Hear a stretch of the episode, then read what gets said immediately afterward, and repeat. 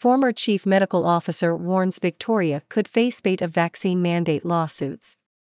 Former Deputy Chief Medical Officer Nick Coatsworth has warned the Victorian government could face a spate of lawsuits following a recent court judgment that ruled vaccine mandates on emergency services was unlawful.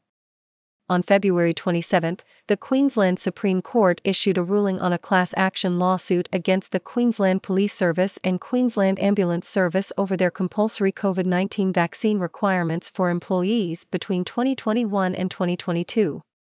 While the judge believed the mandates imposed by the two agencies were reasonable given the emergency of the pandemic, they found that the directions breached the Human Rights Act 2019 and were thus unlawful. The ruling sent a shockwave across the Australian public and raised questions about its implications. In an interview with Nine News, Mr. Coatsworth said the rulings opened the possibility for other workers impacted by the vaccine mandates. It could mean a number of things. It could mean that some of them get their jobs back, he said. It could open the way for civil proceedings and damages against the governments with the Human Rights Act.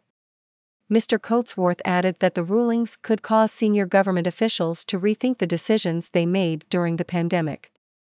Did we have regard to Australians' human rights when we made those decisions, and to what extent did we balance those decisions against human rights? He said. And I think going forward, that's probably the most important thing of these decisions.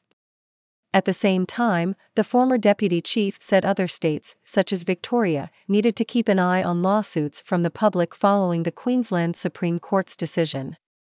There must be cases going on down there. And I think that if we're going to have human rights acts, they're supposed to be protective of people's rights, he said during the pandemic, the Victorian Labor government imposed strict vaccine mandates and pandemic rules on the state residents, resulting in a series of protests in the capital city of Melbourne in 2021. The pandemic measures implemented by the state government also caused Victoria to accumulate a massive amount of debt, forcing it to introduce new taxes to repay the debt.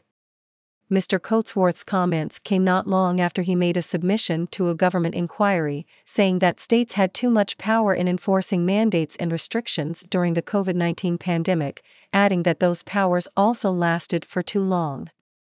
He then suggested those powers be removed from state governments and transferred to the federal government to avoid problems in future pandemic responses.